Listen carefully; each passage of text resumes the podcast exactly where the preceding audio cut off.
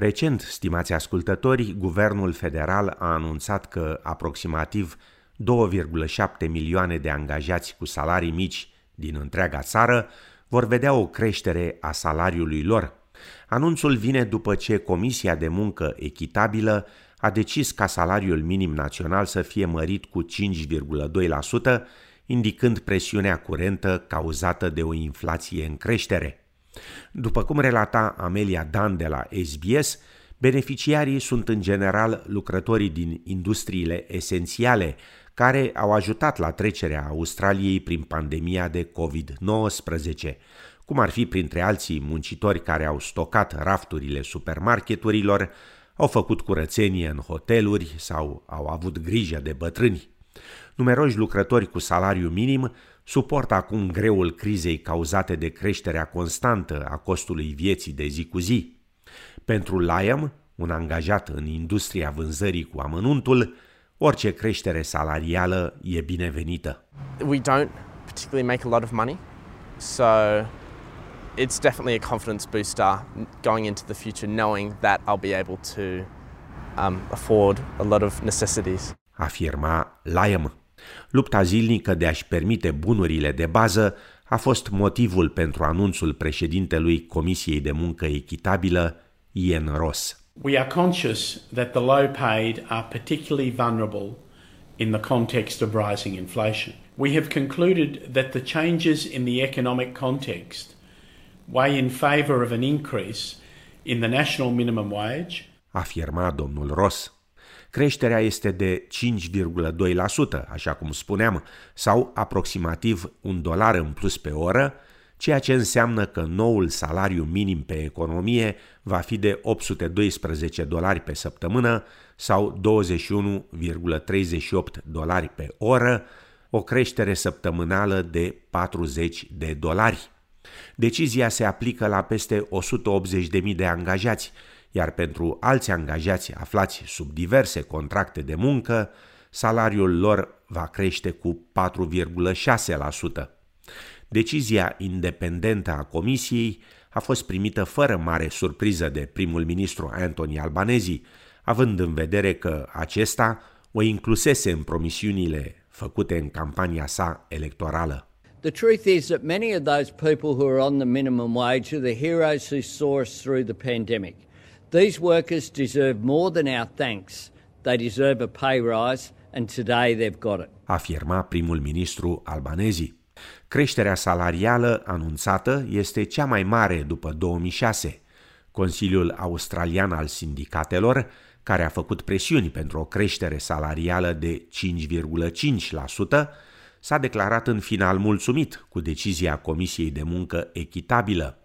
Secretara Consiliului, Sally McManus. We think it's going to make a significant difference to the pressures that low paid workers are under with cost of living rising, and they absolutely deserve it. These people uh, are the people who've kept our economy and our society going through two hard years, and the least um, they deserve is a pay increase, which means that they can afford to pay the bills. Afirma doamna McManus.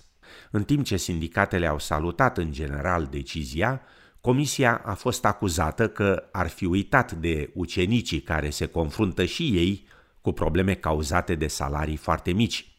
Michael Wright de la Sindicatul Electricienilor afirmă că aceștia vor câștiga în continuare doar 12 dolari pe oră. Apprentices' wages are still routinely pegged to the minimum rates found in awards. And that's why this decision is such a hammer blow to their cost of living. Afirma domnul Wright.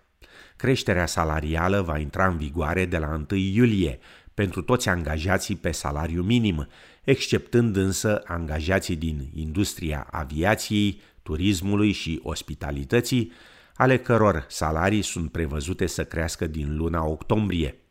Chiar și cu această amânare, grupurile de afaceri susțin că decizia Comisiei ar putea afecta semnificativ mai toate sectoarele economiei.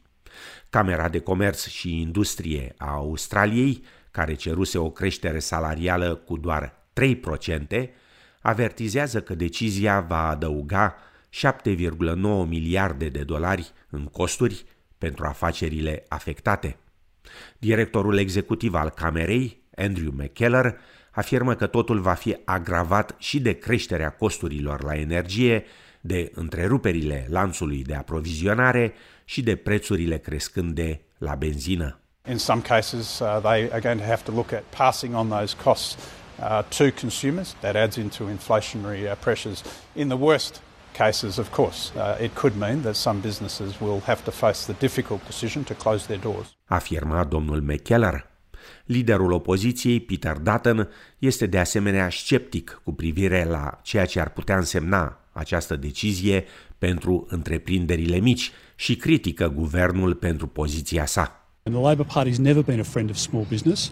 Uh, their industrial relations arrangements, uh, the taxation arrangements, uh, Labor always tax and spend. That's who they are. Afirma domnul Dutton.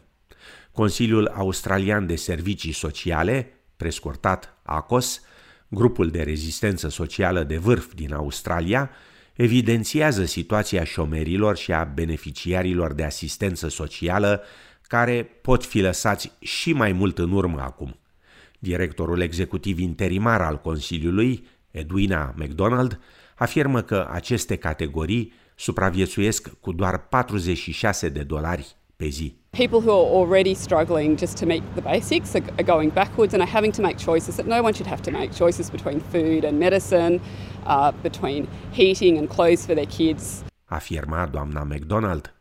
De notat că anul trecut, indicele prețurilor la bunurile de consum zilnice era de 1,1%, iar în prezent acesta a urcat la 5,1%, cifră care ar putea să crească în continuare, ajungând până la 7% la Crăciun, avertizează guvernatorul Băncii Federale, Philip Lowe. That's a very high number, and we need to be able to chart a course back to 2 to 3% inflation. I'm confident that we can do that, but it's going to take time. Afirma domnul Lowe. Între timp, suntem cu toții avertizați să strângem, cum se spune pe românește, cureaua, pentru a putea rezista și eventual trece peste creșterile prețurilor care par să nu se mai oprească peste tot în jurul nostru.